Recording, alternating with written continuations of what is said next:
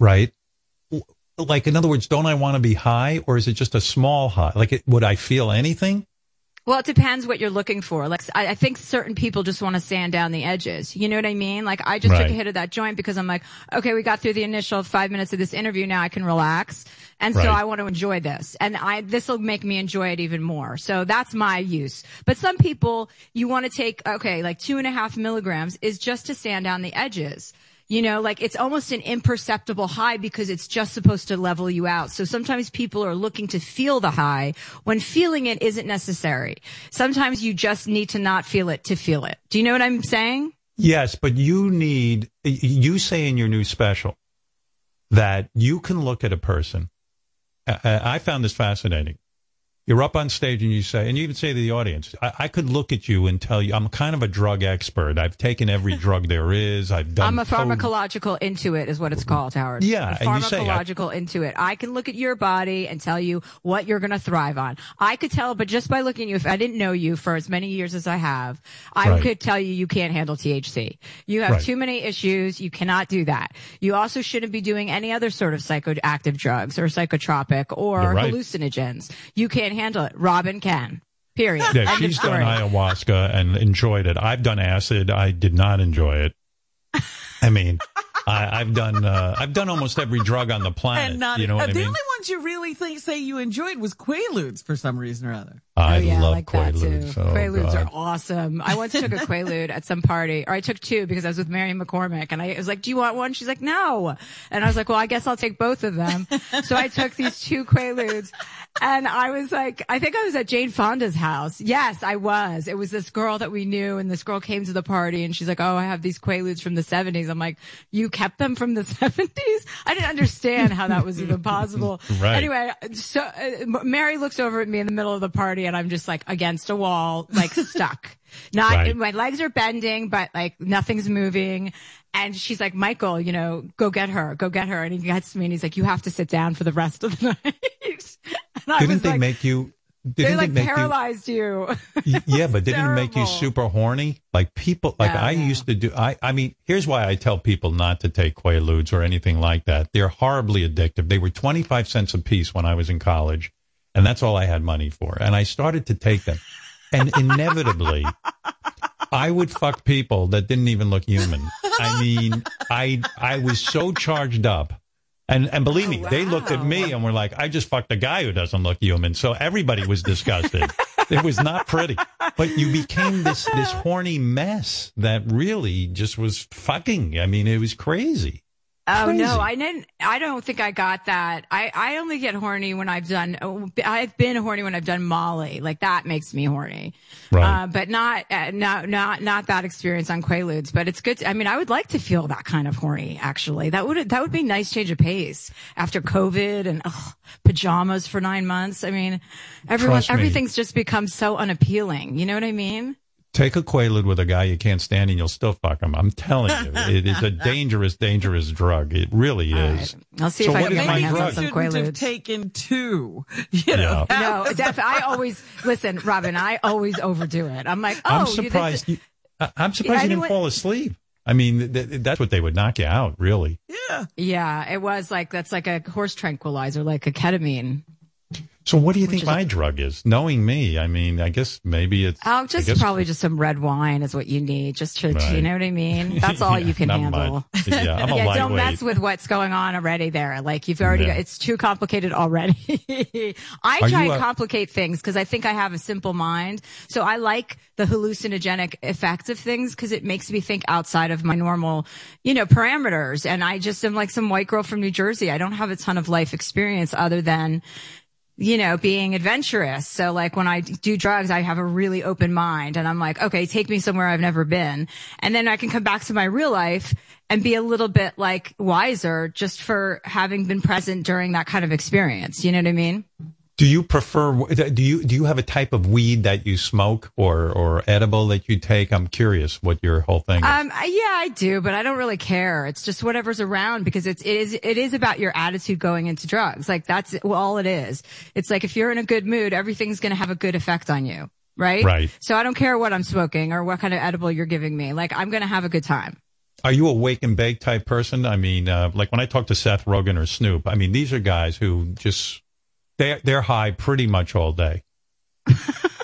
you know what I mean? They don't they don't they don't distinguish. Yeah, right. They don't understand why you wouldn't be high. That's the reality they No, want to be. it's in. so funny because when I try to operate like that, I just really can't get anything done. You know what I mean? I end up in my bed watching like, Right. you know, 60 minutes in the middle of the afternoon from like three weeks ago. That's how high I am. So it's like, there's no point to that for me. I'm waking and baking this morning because I'm on the phone with you guys. Right. Uh, but yeah, I wouldn't, well, when I, when I train with my trainer, Ben Bruno, he's super annoying and I have to smoke a joint to be around him. So I usually smoke a joint on my way over to his house, which is usually around 8 a.m. or he comes to my house. But either way, I smoke before he gets around for sure. And By then the way, I'm, this training you're doing. First of all, I don't understand getting high, like smoking weed before you train. I, I would think you need to sort of be in a like present or something. But It gets But- me in the zone. It gets me in the strong zone because then I can focus on a workout. Like my normal personality, I can't take working out seriously. That's not serious to me. So if I get stoned, I can put myself in a little magic box where I'm like, yeah, okay, you're strong and you've just got to like bang this out for an hour and I can really, really focus. That's another thing that weed is really good for that people you're don't right. believe. sometimes you go to a gym and you go, look at the absurdity of this. Rather than me walking around my house and cleaning up and doing things that are practical, I'm going to a place, walking on treadmills. I'm lifting weights. I could lift a, I, I could lift something in my house, like a couch, and and probably Yeah. move it. That would would really help. It's it is somewhat absurd to go to some place and work out. But I gotta say, I mean, I'm looking at all your naked pictures on uh, on Instagram, and uh, you're you're not shy about your body. You've got I'm just trying to get people to vote, Howard. Okay. Bullshit. You're showing off a bit. You look you look No, of course I'm fantastic. showing off. Yes, Of you, course I am. I'm always showing off. Hello. That's first of all, I'm showing off a body because I finally have the body that I've wanted my whole life. So yes, I am showing it off.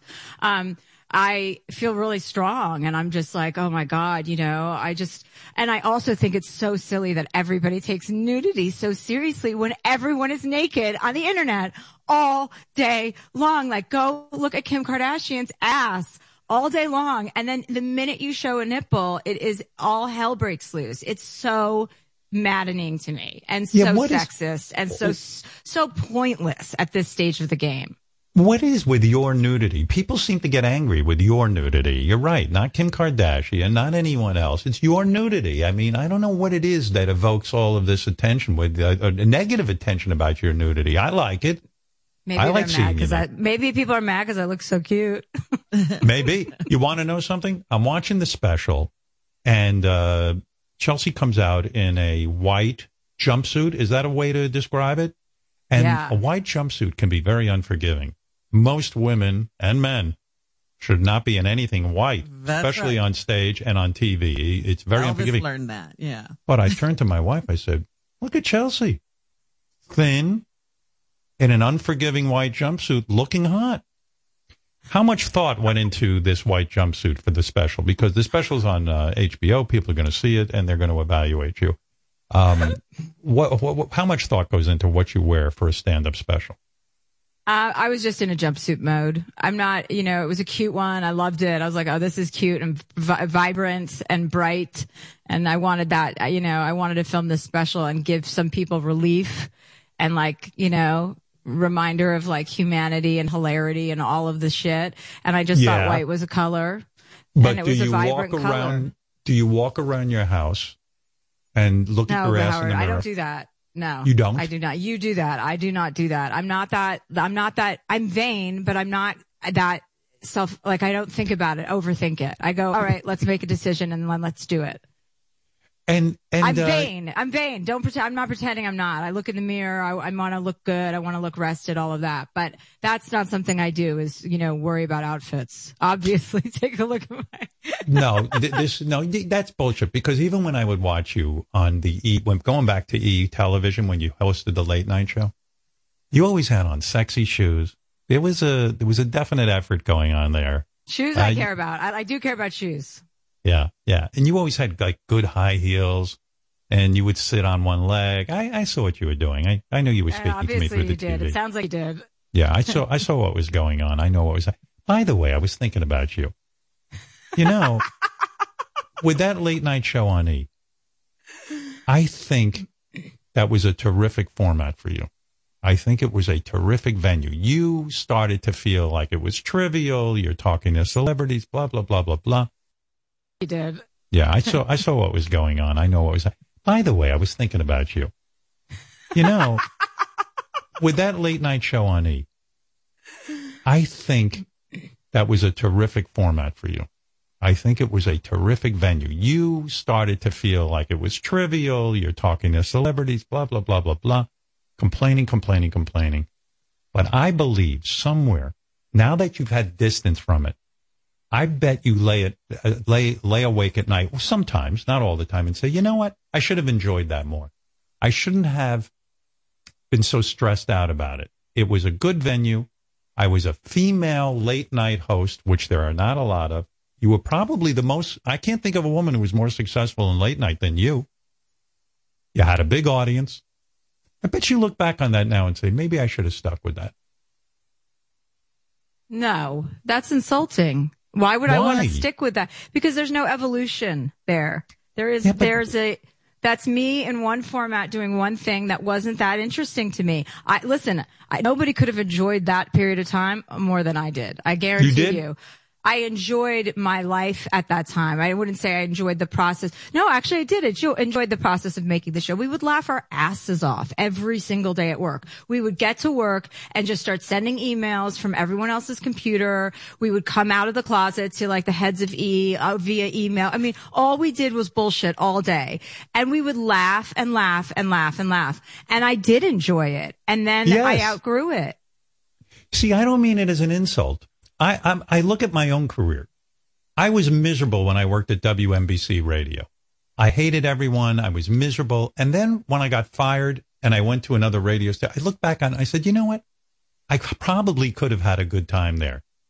I, I, I was such an angry young man and stuff. And I, and I look back on it and I go, I could have found a way to make that work. You know what I mean? I don't mean it as an insult. I mean it as like, wow, there was something really magical about that late night show. And why not explore explore it more? Why run away from it? What's the rush to get away from it? You know? Yeah, That's the way I hear look what at you're it. saying. I hear what you're saying. I think I was just, you know, I wasn't, I was over, I had outgrown it. It's not to say I won't ever do it again. I just, at that time in my life, I just didn't, it wasn't interesting. I was, you know, ir- irritated all the time. I needed a break. And, you know, when you say, oh, do you, when you look back, I say that's insulting because I feel like my work since I've left that show has had such high, a high level of integrity, you know, like my Yeah. book and my documentary and my docu series and my shows on Netflix and and this special especially. It's like I'm at a I'm working at a higher frequency than I was when I was just kind of winging it. You know what I mean? There's a lot more thought put into my work now. So I do believe that I'm in a better place and I like that I've grown up a lot. You know, I'm not a self-absorbed lunatic anymore. And that's how I was for many years. I was self-absorbed. It was all about me. Even though I was generous to other people, like it, I wasn't thinking about them. I was, it was always thinking about myself. And that's not a way to operate. And so I had to remove myself from that situation to get myself in a better headspace. Do you watch late night TV now? I mean, no, I don't really watch. I watch clips online, I think, like most people, but I don't watch shows at night like that. No. I mean, And I so- watch the news. Right. But I'm saying I like to go to I- bed to Brian Williams. That's a nice Yeah. soothing sound for me. Yeah, Brian Williams is great at it. I but I I just think sometimes that um you were particularly good on that format, but I know that you had angst with it. And and I don't even know what the angst was. Was it that you had to sit and talk to celebrities about their projects or something or or Yeah, what it just aspect? was like, I just think, uh, like, uh, I don't know, just the gossiping, you know, about celebrities felt empty and vacuous after a while. And then it started to feel mean. And then I was like, oh, I don't need to be doing this. Like, I mean, it's fun for a minute. It was a good gag or a good gig. It was eight years. So it was a good run, but I just, you know, it was that kind of thing too. Plus it's also a pain in the ass to be running a show. You have to deal with publicists. You have to deal with talent and their demands and their, this person doesn't want to go after this person. And then the, comp- the other shows competing with who goes first. Nicole Kidman can't go first on your show. She has to do this show first or this Jimmy. It's all of that. I was like, this is so stupid. You know, this isn't, there's other things to be doing. That's it. I don't look back at it. I know, I mean, this keeps coming up in interviews and I guess for a reason. I don't look back at it like I'm embarrassed by it. I just look back at it like that was then and like I outgrew it. You know what I mean? Yeah. I'm, I'll tell you why it comes up when I speak to you because I, I'm one of those guys. I'm I'm I'm kind of filled with fear. I like my, uh, you know, I don't even know that I love Security. this gig. Security. What, yes, it, I, I I know I can do this. Um, there's a part of me that knows that maybe I I could go on and do something else, but it is my security blanket, and I'm good at it, and I like doing it, and I guess so. I'm trying to understand how does someone walk away from something so successful. I've talked to Rosie O'Donnell about this. I find it unbelievably admirable that she walked away from daytime television. The woman was making a hundred million dollars a year and said, I had enough. You know, I don't know how to do that. I don't know how you walk away from something that big. And, and, well, and, I think you're talking about two different personality types, first of all, or three, including, you know, Rosie. Uh, you, you know, it's your personality type. It's like, are you uh, based in fear or are you based in something else? Like, you know, I don't think about things enough. Whereas you overthink them. I am impulsive and I don't overthink things. I'm like, oh, well, okay. Even if it was a mistake, I don't look in the rearview mirror my whole life going, I wish I didn't do that. It's like, well, won't do that again. But That's I'm not amazing. wishing it, did, it didn't happen. You know what I mean? And I think you, you know, it, we could all work a little bit harder at embracing our shortcomings. It's not like any of us are killing it. We're all fucking, you know, we're all fucked up and messed up and struggling, you know, and some of us are getting a lot of self help. So we think we're doing better than other people when we're just as crazy as everybody else, you know, Yeah. like, so I don't know. I think it's just good to give people the benefit of the doubt, starting with yourself. Like, not to be, you know, corny and like whatever, but seriously, like, give the benefit. You, that happened. It's in the past. Like, okay, let's move forward in, in, in a sense of optimism and betterment. Like, I'm, I'm cooler and smarter now. I admire that. I, I think I have my father's voice in my head all the time who says, Yeah. you got this great thing going on. What are you going to be a schmuck and leave? This, you know, they- they're Right, paying you good money. right. You, you've, you've, you've made it to the top of, don't leave. Now it's good. Don't leave, you know. And, and so when I meet a woman like you who says, yeah, I got something good over here, but I'm not afraid to drop it and, and go on.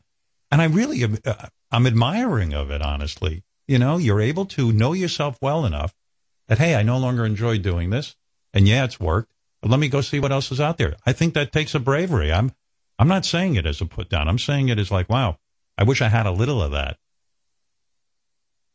Thanks. I mean, there's, you know, there is a, it's not like I don't have fear. It's not like I left and was like, yes, I was confident when I left. I was confident when I left Netflix also. I was like, okay, listen, I'm going to take a leap of faith here. This isn't right right now. This isn't right. I have to do something else. And yeah, your relevancy changes. People, you know, like you're, you go from being on TV every day for 10 years or eight. And then the Netflix show was two years of that. It's like, you know, there is a whole basket of thoughts that go coincide with doing that. You're like, oh, are people going to care about me as much? You know, my whole identity is related to my job. I don't have a husband. I don't have children. Like, and I never will. I'll never have either of those things. Not happening. Until I marry Andrew Cuomo, that is, and become New York's first lady. Oh, you'd be a Um, terrific first lady. All your people would be so thrilled. Oh. God! First of all, we would have no marijuana legalization problems if I was the first lady of New York. I mean, it wouldn't have taken this fucking long, that's for sure. Anywho, there is a lot of insecurity that comes with making decisions like that. I, that I, I see. I mean, I relate. I and I can relate to what you're saying. Um, and, and I think the difference in our personality is like, to me, that's a challenge. It's like, okay, great. Then, then do it. If you're so scared or if this is scary or if you think all you mean is this, then go take a real leap. So yeah, I do have fear. I just like to run through it. Like, so it, it's behind me. Are you the type of person that You know if you I had a guest on, if yeah, but if you are you the type of person that if you had a guest on who was shitty, by shitty I don't know, I don't know what the definition would be, but like a bore, okay, would you, you let it ruin? a shitty guest. Hello, you don't know what Give me the definition of a shitty guest. What is to somebody you? who is n- okay okay perfect uh, someone who's not open who's Right. guarded, you know, Yes. same thing. Um, and then you're, that's it. That's all you need to be is guarded and you're a shitty guest. Would That's you never let that- fun. Right. Would you let that affect your day? Would you walk out of a studio, especially when you were doing that show, and say, Jesus Christ, I worked my balls off on this thing, on my monologue or whatever. And, and then this person comes in and shits all over my show, you know? Would, would, would, would it, would it screw up your day or would you just kind of blow it off and say, it's not my problem? No, I wouldn't. It wouldn't screw up my day at all. I'd be like, that Wow. person's a loser. Like I was, I would just be like onwards and upwards. You know, the next day there's another show. So who cares? So healthy. I, Well, I'm- I have I'm- some, I have some healthy attitudes on some things, and I know I probably sound a lot healthier than I am, but I, uh, I, I also have my own issues. You know, I'm not like I have a lot of things I struggle with. Is that because of your relationship with your dad? I mean, or non-relationship with your dad? Was that the uh, defining anger in your early life?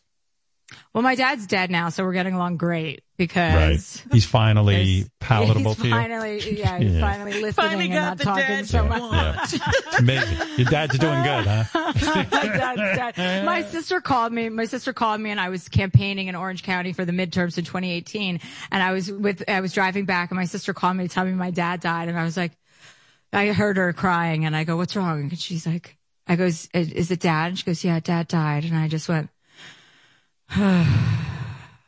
and I was like, "Wow." I have no feelings about that. And I said, are you, are you crying? And she goes, no, but I'm trying to. what a legacy. I was like, I go, I can't cry either. She's like, I know it's so weird. I'm like, I think we wanted him to die. She's like, me too. What, what the hell was the issue with him anyway? I forget. Uh, He I mean, was just, a, he was just a disappointment. You know, he, there was no issue. I think I, you know, I judged him very harshly because A, my brother died when I was nine. My father was not there to pick up the pieces. He made it 10 times worse for the entire family. He sued the people my brother had been hiking with when my brother had fallen.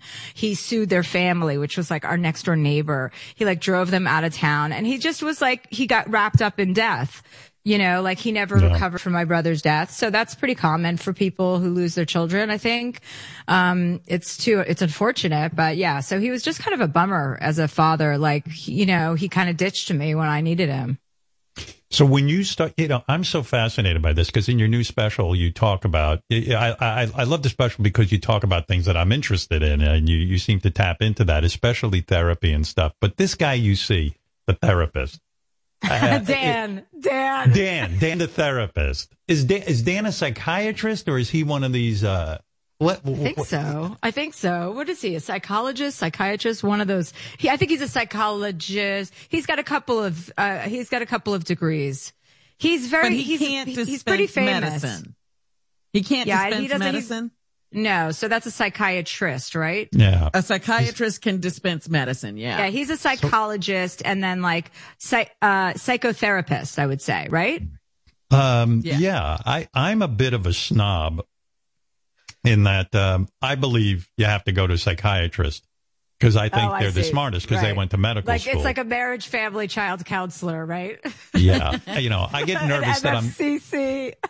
yeah, I get nervous that I'm going to be with some yenta who's, uh, you know, really just winging it. You know what I mean? it doesn't Right, really right. have any, any clue as to what I should be doing or how I can be helped. But I would imagine when you went to Dan the therapist, most of it was, Hey, I gotta, I gotta work out my situation with my father. I gotta somehow make sense out of this, right? That was the issue. No, no, no. The issue was that Donald Trump was elected and I turned into a raging cunt machine. I would go to the airport and I would, I would go to the airport, check into the first class lounge. Then I would go over to the, put my shit down, go over to the Fox News section and just start going off on Trump supporters. I'd be like, Hey, racist. Are you a fucking racist? And these men would be these fat, you know, middle-aged, swollen, tick-looking men would be sitting in the, you know, watching Fox News. And then I'd run out and I'd come back in. I'd be like, do you have a daughter? Do you want her to have any rights? And then I'd leave and I'd come back in and be like, are you still a racist? I mean, I was at that level of outrage. And I had to go to a psychiatrist. Well, he's not a, I guess he's not a psychiatrist. I think he is a psychiatrist. Dan the actually, too. therapist. Yeah, I think he's a lot of things, but I'll find out. You can look him up, Dan Siegel. Um, he and I just had rage, and I went because you know people were like walking in the other direction when they saw me coming because I had such outrage about Donald Trump. I couldn't get it together, and it was affecting everything. I couldn't sleep. Like I just couldn't believe he was the president. and I want to talk to you about that. But getting back to Dan the therapist for one more second, because this this is what confused me with the special. This this Dan the therapist that you see, who is helping you in this night, even saying his name on uh, on my show, Dan Siegel, check him out, this and that. I feel like that, that this is crazy, but maybe you're not taking the, the therapy serious, seriously because you even have Dan the therapist on TV with you talking about your issues and talking about your therapy. And I believe any good therapist, and I'm, I don't know Dan and I'm sure he's wonderful, but that is you trying to give your therapist a gift to make you his favorite patient. You are, in a sense, listen to my theory. You are you are trying to seduce your therapist, not sexually, but you're trying to get him to love you more than everyone else and giving him gifts. And that's the problem in itself. And don't you think Dan should say to you, Chelsea, I don't need you to put me on TV. You're special to me. Let's keep what we have private and sacred, and let's not fall into the narcissistic loop of talking about our relationship on TV. I don't need that from you. That's my point. You, you raise a very good point, Howard. As as usual, you raise a great point. Um, it happened when I wrote the book. I was going to write the book and I said to him, listen, I'm writing a book about my, this was like a year ago or two years ago, whenever. I have no sense of time. I feel like I said, just saw you guys yesterday. um, yeah, right. We've fallen right back into him, it. I said to him when I wrote A Life Will Be the Death of Me, my last book, I said, I want to write a book about my therapy experience, like the breakthrough I had about my brother, about my father, about the reason I don't trust men, about all of my issues, about my loudness and fierceness and independentness, you know, and all of that nonsense. And, uh, I said, I'm going to write a book about this. I go, I can use a pseudonym, uh, but I would like to use you, your real name because I, I like to tell the truth in my books. I like to use real people and say, this is my sister. Simone is her name, not Shirley you know? Um, and I asked him and he said, let me just think about that. And he's already a pretty well renowned in his field. Like people know yes. him and he's written a bunch of books. So, um, I have not been on TV with him, by the way. So that's not true what you said. I've never been okay. on television with him, but right. I have done a conference with him, this like wisdom 2.0 conference in San Francisco we did together.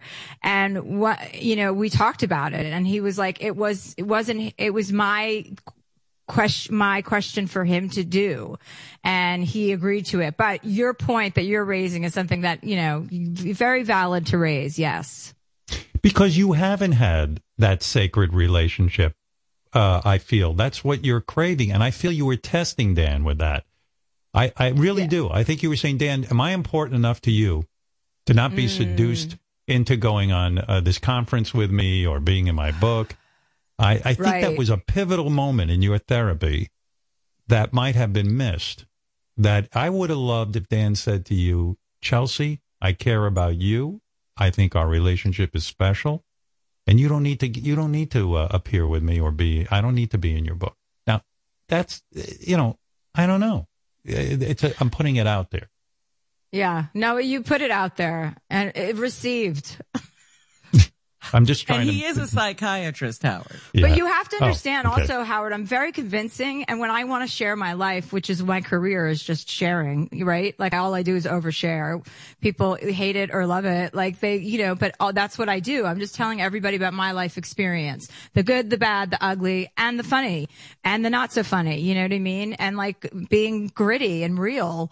And so this is an extension of that. So for me, it is so important to be open about it because it's like everyone has this stigma, you know, about therapy to begin with. So why not say, oh, here's a really successful, you know, well-known person who's struggling too. And like, look at what happened with me. It could happen for you. How many people have come up to me because I shared that story in my book and because I shared in my stand-up special? How many people say, oh my God, I had no idea what my anger was about. Like I had no idea why I was so fucking annoyed by the entire planet. You know, like to me, then that's all worth it. That's worth convincing my therapist, psychiatrist, gynecologist, whatever he is to, to do it with me. You know, not that it yeah. took a lot of convincing. Uh, in no, I mean, but I guess, you know yeah, I mean. but I guess like you know, yes, that's your decision to go to be open and public about your therapy. His decision, though, doesn't have to be to go along with you. No, you're right about that. I'll report him. I'm going to report him after we get off this call today. No, I'm sure he's Yeah. very good. I mean, I'm just saying, I, I've seen a lot of this going on um, with celebrities and their therapists. Um, I'll tell you, I'm not kidding. I've seen a lot of this going on. You I was watching- citizen's arrest. No, I, I mean, listen, I'm not a psychiatrist, but I remember watching Dave Letterman was getting a um, an award, like a Mark Twain award or something like that, he, and he was being, you know, honored. And I don't know if it was real or not, but his psychiatrist came out and honored him, and I thought that that was really, really unusual. I, I mean, I really thought that that was unusual because I think the relationship is supposed to be that that sacred that you don't get seduced by that. I don't know, but you know, I I could be if- wrong. I think if it's uh really the patient's call, you know what I mean? I think it's up to the patient. You know, I know like every psychiatrist, like if I see you in public, I'm not going to say hello to you or, you know, I mean, that's what Dan said. I was going to see him at some event. Um, that Goldie Hawn was having for her charity. And he's like, I'm going to be at, he's like, one session, he's like, I just want to warn you, I'm going to be at Goldie Hawn's event. I'm not going to say hello to you. And I'm like, Dan, it's fine. You can totally say hi to me. I, like, I, I, I, and he was like, no, no, you can say hi to me if you want, but I'm not going to say hello to you. So there were, you know, there was, there, he, he used to have boundaries until Right. he He had me. he tried. Yeah, that's what I mean. balance. What happened? you you seduced him. What's the matter with you? But but no, but but but you know, I do admire though what you do say is that hey, I I was in therapy and I really strongly recommend it for other people because you did work out a lot of shit. I think you're a lot less angry now. I think you did work on some of those issues and and and you were successful with uh, Dr. Dan, right? Yeah, but it's like Yeah. a daily practice. Like I have to practice not being a cunt. I can't just think I'm fixed and then be done, you know? That's right. Like you have to, I have to like spend the time meditating, spend the time reading about the reminders that I have to be more grounded and to be more, uh, empathetic, which is really hard for me. It's not something I naturally have. I had to like cultivate it and I have to do exercises like I'm a little baby. You know, I have to be like, oh God, you have to think about that. If someone's annoying me, I'm like, think about their parents. Somebody, their Right. parents love them, right? You know, or Right. think about their children. Their children love them. Someone, they're important to someone. Like I have to train myself and retrain my brain. So, but yeah, I'm a lot happier. I'm a lot calmer. You know, I'm able to sit still now. And and uh, seeing a male therapist that was a conscious decision. You um in other words, maybe maybe a woman would have been better. I don't know. Um, well, you who's always looking in the rear view mirror, yes, a woman would have been better. You're like, maybe this would have been better if you hadn't spoken to Dana ever. Maybe that would have been better. No, better. I don't say that. I know I've seen big changes in you. I think Dan had success with you. I can tell. You seem lighter. You know what I mean? Thank Are you. we talking about therapy like it's over? Are you done with it? I haven't gotten, I haven't, I went to him once since I, I had like a whole excursion on the East Coast where I taped this special in New Jersey and I stayed on the East Coast for like two months during COVID because it was so bad in LA. I just thought, let me get out of here. So I did like, you know, a bunch of East Coast trips and, um, wait, what was the question? Are you still in therapy? Yeah, yeah. Oh, She's right. on and off. I, get came, I know. I came back and I saw him and I was just like, mm, this isn't necessary right now. I think therapy might work best for people, me certainly, intermittently. You know, like when you're going through something, it's good to check in and have that sounding board.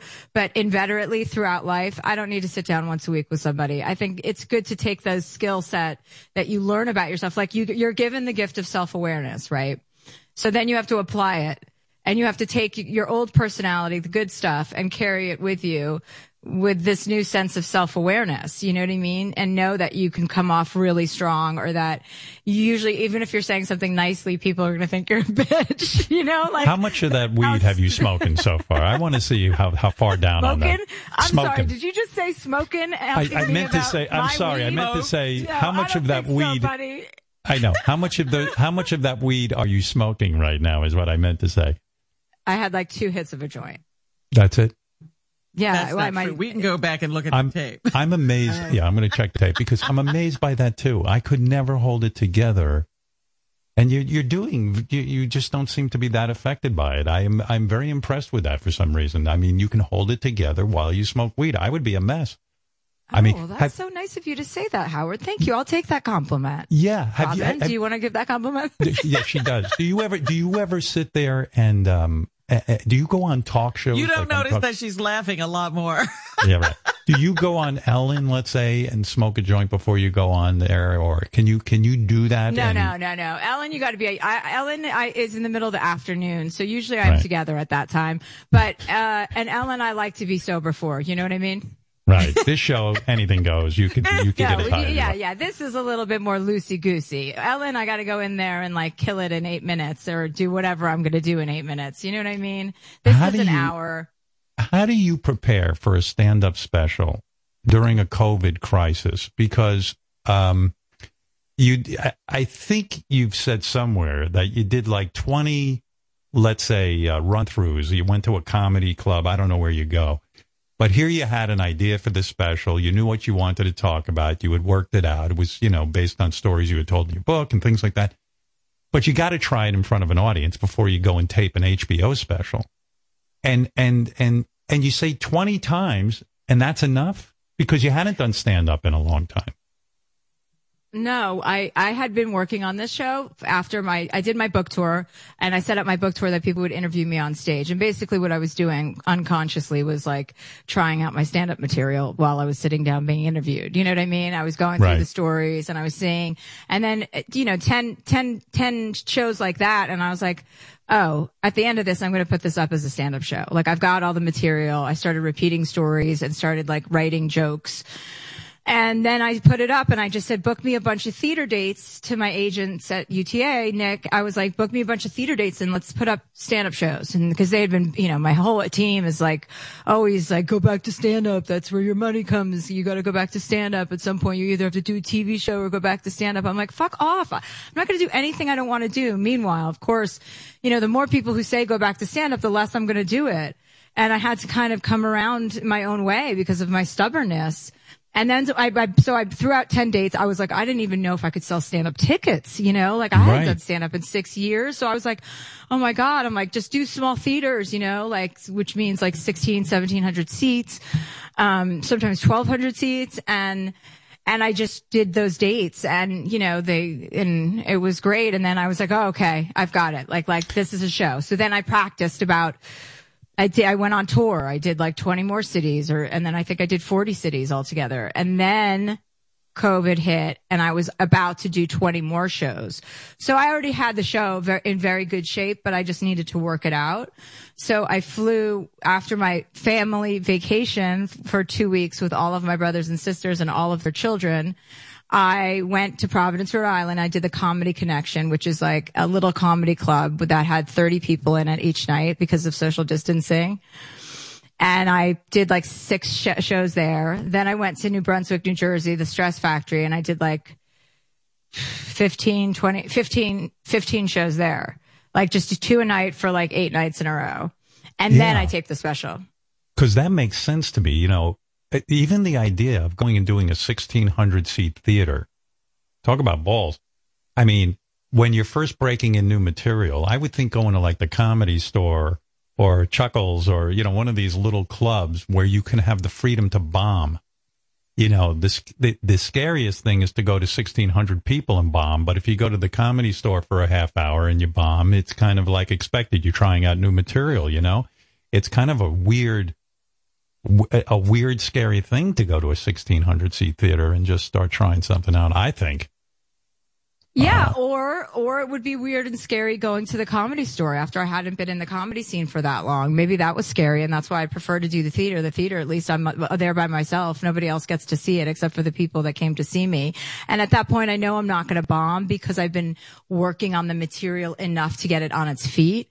It was just a matter of me walking out there with the microphone in my hand and calling it stand up. I was basically doing that, sitting down, you know, and I knew what I was doing now in retrospect, but it was, it was humbling to come back to stand up. And then it was also humbling to do these practice shows for the night of my shooting of my special to perform in front of fucking 30 people who were socially distanced and to practice this story. You've seen it, you know, there's a story, it's a narrative. So to go from the beginning, middle, to end in front of, you know, a bunch of like wasted people in New Brunswick at, Yeah. at like a strip club, essentially. No offense to the owner of the Stress Factory. Thanks for having me, but it's like a strip club. And it was, you know, bombing like pretty much Oh, the yeah? first 10 shows. I was like, oh, this is terrible. What have I done here? I can't film this. And then I was like, no, no, no. That's, it, this is a weird time. We're in the middle of COVID. Just honor your material, like stick to it, stick to your guns. Don't overthink shit. Don't do that because that's where I get in tr- trouble. Sorry. Chelsea, what is that like? What is that like when you're at these these clubs and you say you're bombing for whatever reason? You know, eh, okay, COVID, this, that, the other thing, people depressed. But I mean, it's got to be so humbling because here you are, you've been on television, you've written hit books, you know, number one bestsellers, all this stuff, and now you're in some little club and you're telling the story of your life. And when you say bombing, I mean, you, you mean you're just standing there and no one's laughing, right? That's it. That's bombing. It's, Yeah, it's got to be humiliating. Well, it's also like you, it's self perpetuating because like if you let yourself, if you let it get in your head, it will. And I did because I was a little bit off my, you know, I wasn't on, I wasn't grounded. I was a little bit off my rocker. I was like, oh, and then I did let it get in my head. And then when you get it, and when it gets in my head, I'm, I talk too fast. I go over my jokes. I speed through the story. You know, I naturally have a predilection for speaking too fast. So I have to literally like in my head be like, slow down, slow down. So it's like the energy you're giving out is going to get matched, right? So if I'm in my head, then I've lost everybody anyway. And, uh, so it was humbling. It was, re- Yeah. it was really, it was, uh, listen, I'm not going to lie. It was hard it, for me in that sense, not the sense that, you know, I'm struggling for food or anything like that, but Right. emotionally and intellectually, it was definitely hard. And then, you know, the gift, I knew that the gift would be the night of the special, that it would be great. And it was. That's what, how it always happens. You know, you have to like struggle. You have to really struggle. And whatever that means for whatever person is different. But, you know, for me, that was a struggle. Yeah, I love that uh, Jerry Seinfeld special where he actually, I don't know if you've seen it, he actually uh, uh, filmed him starting, he, he, he was starting a new act. He started from scratch Oh, yeah. and yeah. he and he goes out in tanks. And he's Jerry Seinfeld. You know, everyone isn't used to seeing this guy, this accomplished comedian, maybe one of the best in the world, tank. And you know, I don't. That's the thing about stand up that blows my mind. I mean, if I have a shitty show, I'm here in my my own room. I don't I don't know really what the reaction is. I mean, people will write me or something, but for, to be out there in a sense naked and revealing your life and what you think is funny, and then just watching them stare at you, it's got to be that you got to have the strongest mind on the planet to to, to endure that. Yeah, it was definitely tough. harder. It was definitely harder this time than when I started when I was like 21. like that Yeah. was scary, but this was scarier because, you know, now it's like I've already established myself. I already have all of these things. So it's like you're putting yourself on the line in a different way, in a spoiled, entitled, you know, celebrity way. Let's not be, let's be clear. Uh, Right. but, but you are putting, you're like, uh, uh, you know, is everybody going to roll their eyes? Is everyone, gonna, oh, here she comes. Like I just get to prance in and out of whatever medium I feel like at the time, you know, I feel like people think that about me and they think I'm spoiled or I'm, I'm entitled and, you know, and they're not wrong. I have acted that way in the past, but, uh, so yeah, all of those feelings, you're like, oh God, but I honestly think it's always so true. Like when you're being that real, and you're like willing to do that, I mean, come on, you're always going to get rewarded when you take chances like that and you like just do it, you know? Well, you know, um, um, but by the way, the special evolution is currently airing on HBO Max. So um, you left Netflix, you went to HBO. I think you felt that that was a better place for this special. And and when I was watching it, I um, I said, "This is a really good observation about people."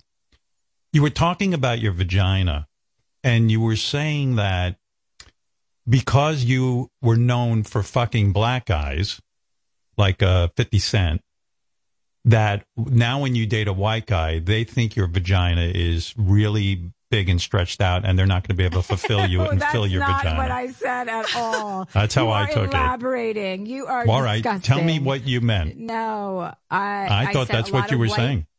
A lot of white men have said to me that they think I only date black men. Right. And that's like, you know, that's a thing that people think about me. And I'm like, what? That's so not true. I'm totally into white guys. You know what I mean? Right. So, Yeah. but that explains a lot, actually. It gives me more ammunition about why, you know, men are so scared to approach me. Yes, but you said the beaver. When you said, I'm not making this up. You said, "Hey, white guys, the beaver I- retracts." I said, yes, I, that's all I Yeah. said. I said beavers retract. I didn't say old, big vagina, smelly, whatever else no, you said. No, I didn't say old big vagina. You're saying Yeah, you did. In- you just said it 20 seconds ago. Rewind the tape. You just All said that. Right, Robin? Back old up, smelly Robin. vagina. No, I'm saying when you no, say you the said beaver. that they might think you're stretched out, is what? Yes, you're basically when- Oh, saying. Okay, that's sorry. Okay, that. yeah, that's what I, be- I believe when you said, I'm not making this up. This came out of your mouth. That the, you, you're saying to people, hey guys, the beaver retracts. You weren't talking about Yeah. Jerry Mathers, leave it to beaver. You were talking about the beaver. it's, first of all, it's not the beaver. I said beavers retract. Interesting you called vaginas beavers. Yeah, Is that, it? do you think that's because it's funny or is that what you call a vagina? Um, Why the word beaver? How thought out was that? Beaver is a pretty funny word, I think. Mm. Yeah, I- beaver is a great word. I don't normally call my I, my vagina my beaver. I don't Like you don't say, good morning, beaver. You don't talk to it. no, but you know, I've never heard a woman call vagina beaver. That- Oh, and it's a when I- guy's word. Maybe that's why no, I say. I don't think anyone's calling. I think you're in a whole other universe with that word, beaver. I think that's we also in my family we used to call it uh, Pikachu. Well, we did Pikachu and Caslopus are vaginas growing up. It's like Caslopus is not a, a euphonious word at all. I mean, did that come from your father? No wonder you're angry with him. He- He's called your vagina caslopus. But, but I know. but I like that question. By the way, um, I like that question, Howard, that you asked Cuomo the other day about his dad, you know, like getting his love, wanting, and I love that. So good because no one's asked him anything about anything other than COVID. I'm like, I'm so done with hearing him talk about COVID. You know, I'd rather Right. hand him another topic and let's start again. right. No, it, it- you know, that is the. I, I wonder if you. I wonder if you ever will go out with him. I wonder what that no, would be like. I think the like. ship is, I think the moment is past. I think you know. Now that we're sitting and talking, it wouldn't be the craziest thing, really. You know, on paper, it doesn't look like it would work. But Well, see, I don't think that, listen, let's be honest. I don't think a guy like Andrew Cuomo is down to be with a woman like me. He's Why? not down with how, because I'm loud and I'm out there and I say things and I'm, he wants a woman that is just going to sit in Albany or wherever he lives, Westchester. I don't know where he lives, Right. wherever he lives. And he wants her to just hang out and he wants to govern her, you know, all the time and be the man. And he's not down for a real relationship, which by the way was partially the reason I was attracted to him. I like, Right. oh, I love the idea of flying in for a night or two and then not seeing somebody for two weeks. Like that is, I'm, I'm so down with that. No one will ever know. So that would have been actually a cute setup. But I mean, I've seen the background pictures of that mansion in Albany, the governor's mansion. It's tragic. It's like red velvet. I mean, I couldn't last more than 24 hours in a place like that. And then like Yeah, wood, but- dark wood everywhere. Yeah, like- but you would redecorate once you got your hooks into uh, uh, uh, Andrew. You would you would uh, redecorate the mansion. I mean, come on. No, no. You know what? It would be interesting, the two of you. Maybe maybe it should happen. I don't know. I don't know. I was thinking more Robin for uh, Andrew Cuomo, but, but I could Oh, see. I'm not even right for that. Andrew. I'm not right for Andrew Cuomo. Come on, let's Yeah. be serious. I can't believe you don't have a man either, Robin. You know what I'm talking about, right? You've got the same problems. I have like three close girlfriends who are, you know, loud and proud and they're all single too. So it's like you have to pay a price for being, but there are some women who are loud and proud and do have great husbands. So I don't want to Sure, like, but that's But I a wanna- special man. That's a special man. yeah, it takes a really, that's, yes, it takes Sorry, really I'm taking man. girls. Um, special? Did someone say? Split you. No, I want to clarify something, but you know, I really do, Chelsea. In a moment of clarity, I would like to clarify something. No, I do because in the stand-up special, here's what you say: I want to use this opportunity to make a PSA for white men who are scared of women who have dated black guys. Beavers retract. Now, in my mind, just so I don't sound crazy, I think what you were saying is that white men assume that black men have bigger penises, and then when they go to bed with you, your your your vagina hasn't retracted since your experience with a black yes, man. Yes, It- that's, a yes. fair interpretation of what the, the what was in the special. Yeah, that was what they told. That's what. Yes, I've been told that before Yes. by white men. Yes, you know this Is that um, something um, you believe, Howard? you know, listen, I have been. I think that's a yes. no. Don't hesitate. I have been with women who have been with black men and, and, and other races than the white race. And uh, I, I no, I was not hung up on that. I was not hung up on that. okay, I wasn't. Uh, okay. You know, you do your Kegels, and I assume everything snaps back into shape. There we go. There it That's is, right. everybody. There it is. the is. Kegel exercise. this special is very exciting. I'm excited for you, Chelsea. We're talking about HBO Max. I have HBO Max. It's, It's, quite good. They have good programming, by the way. I've watched a bunch of shows on there recently. It's nice. I'm still Yeah. trying to figure out how to get it. Oh, just go. It's like so. It gives you. HBO. Right. Yeah, and yeah, you just add it like it's the higher, like you know, the more inclusive level of HBO. All right, They're because I had. HBO Go, and now I'm like, I don't know what I'm supposed to do. HBO Chelsea- Max will have all of HBO on it. What is it, Howard?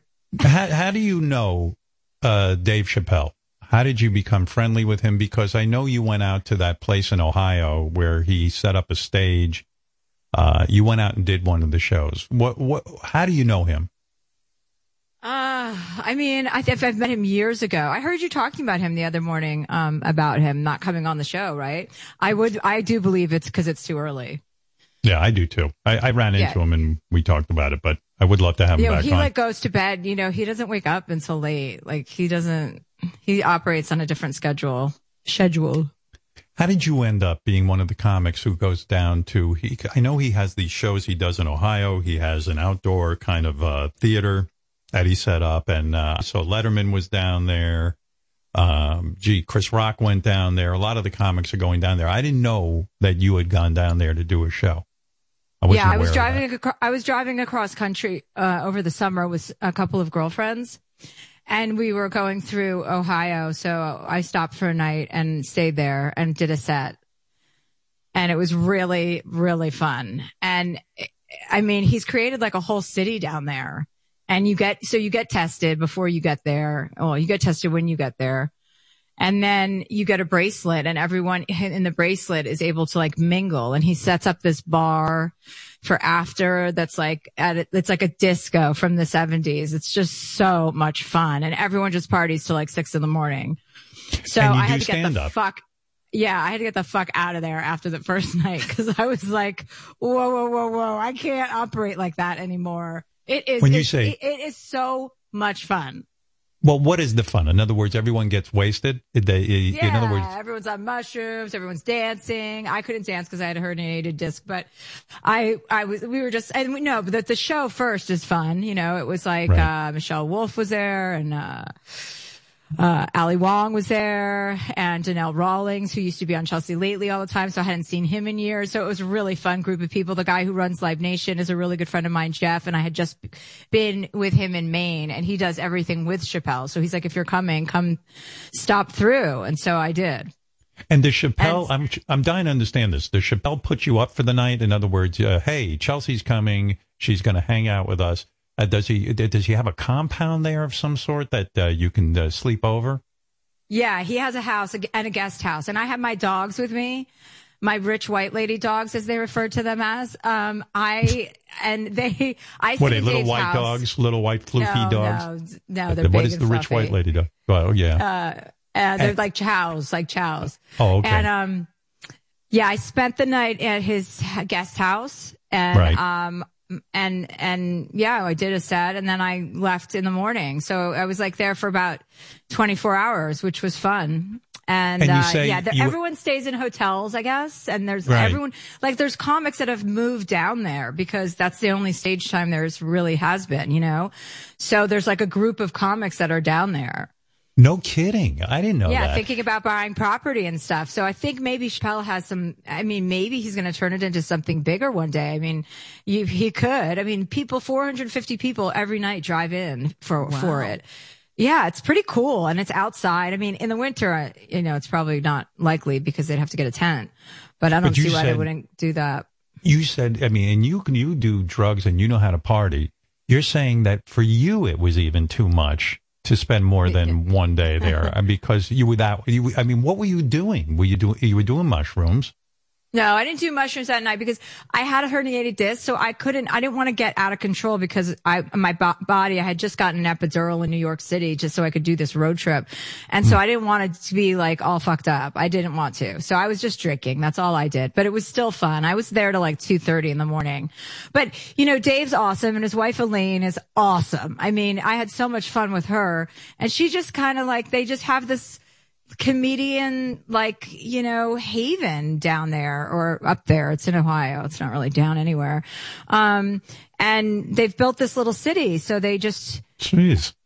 yeah and everyone it goes goes you know he could get Wow. anyone to come i mean he's like the king he's like the king of the world I know it's like, and he loves comics, obviously, to do that. I mean, he he obviously has a, a desire to be with comics and and hang with them. So Yeah, That's really he really nice. is so sweet and gracious too. Like he's such a sweet guy, you know, and he's obviously, you know, really interesting to be around and talk to about like political stuff and historical stuff. Yeah, I um, you know, in, in the special, you were talking about. I thought this was uh, incredibly honest. You said um, when you worked at Netflix, when you were working with them, they made you uh, undergo sexual harassment training. Undergo. Which is so- I like to which is so undergo. undergo. You- so- You're gonna have to undergo. you had to undergo sexual harassment training um, uh, because you were shooting a documentary on white privilege. And you, you grabbed some woman's ass or something. I mean, you, yeah, you I smacked your, this black woman on the ass, thinking it was like, oh, like, hey, sister, you know, like, good job, sister. I had just hugged her, and then when Right. I was done hugging her, I was like, oh, you know, like, cutesy. I was, I was thinking I was being cutesy. She was not. She didn't like Right. that at all. So I had to call her and apologize, and I had to. I was like, you know, I was defensive because I'm like, I'm first of all, I'm straight. Why do I have to go to sexual harassment training? Like, I wasn't trying to sleep with this woman. I was okay, so it's inappropriate. Let's frame it that way. But why do I, isn't there another class I can take? Anyway, I went, I called her and she's like, you know, you have no right to touch me or touch my body or my hair. She's like, you know, black women have been defined by their hair and their asses since the beginning of time. So you have no right to touch my person. And I was like, oh, okay. Like, whoopsie. Absolutely. Thanks Right. for fucking telling me because I'm a fucking moron. And I would remember telling my, you know, my psychiatrist, Dan, Dan. uh, if he, if he, if about it, and he was like, "Yeah, you're not allowed to touch people." I'm like, "Really?" I'm like, "That's." I'm like, "So I'm not allowed to touch white people like that either?" And he's like, "No, you can't No touch people. anyone like that." I'm like, "That's how I say hello to my sister. I grab her by the caslapis. I'm like, beep beep. You know, I want to like, I'm. A, that's how I operate. I grab people's boobs, and like, you can't do that anymore. Like, I'm not allowed to do that anymore. We all have to stop behaving like that. So it's not just like men are confused. You know, it's a confusing time for a lot of people. Yeah, I mean, I don't know too many women how to go undergo um, uh, sexual harassment training. She's in there. out- She's in there. You don't know with many women who've come out the other side of, of sexual after undergoing sexual harassment training. so, so, um, and you're saying you grab you when you see your sister, you grab her vagina. That's something that you uh, like to do. Yeah, You, like uh, I grab my, I harass my sisters all the time. I'm very like, Right. you know, like sexually harass them. And even my nieces and nephews, like it's inappropriate, not nephews, sorry, but my nieces, like I'll, you know, like I'm always like very handsy. And I my see. sister's like, you know, that's not like so cool anymore. I'm like, hmm, well, They're glad know- she you know- was in the class too. You know who I think is going to like that? Governor Cuomo when he uh, finally hooks up with you. All that grabby, touchy stuff. It's going to be fun. Governor Cuomo. Yeah, I wonder if he could survive a night with you. What would you do to him? What Do you uh, do you have that fantasies? he's up? no, Let's be honest. Let's be honest, you guys. Robin, let's weigh in, and please. Okay. Do you think he's up for a night with me? Let's be honest about this. What do you mean If by he thought nobody was going to find out, you know, I think Oh, he'd yeah. have a Well, curiosity. By the way, I'm up for. yeah. I, I'm up. For, I. I. He, I'm very up. I'm up for that too. Privacy is perfect. All I don't right. need I don't to be know. more How are we going to fly you in? How are we going to fly you in and sneak you in there so that you can finally fuck Right, this how guy? do I fly privately to Albany? That's well, right. that's it's not you that know. hard. I mean, that's easily accomplishable. So that's not the problem in this equation. But do, Do you have really any- Think that, do you Do you think have a Howard, that romantic? he- but but okay, go ahead. Sorry. Yeah. Do you think he's physically, stamina wise, up for it? Oh, yeah. Okay, I do. All right. Okay. Are you, are you asking me? Do do I think our governor here in New York can get an erection and Can hold deliver it with you? Uh, of course, he's a New Yorker. He was he grew up uh, in the rough and tough neighborhoods. No, he knows how to he knows how to fuck. Sure, of course he does. How dare you? How dare you insult my governor? Um, The governor of New York? Of course he Listen. should go. after I get get you in there and sneak you in and you fuck him, you'll tell me privately if he could deliver the goods. I think he could. I'm telling you. And and and what is your fantasy as a woman? Uh, that would what would go on with him? What would you? What do you imagine when you when you really are fantasizing? It was really in the moment. Come on. I You see. know, it was Okay. in the moment. It was like,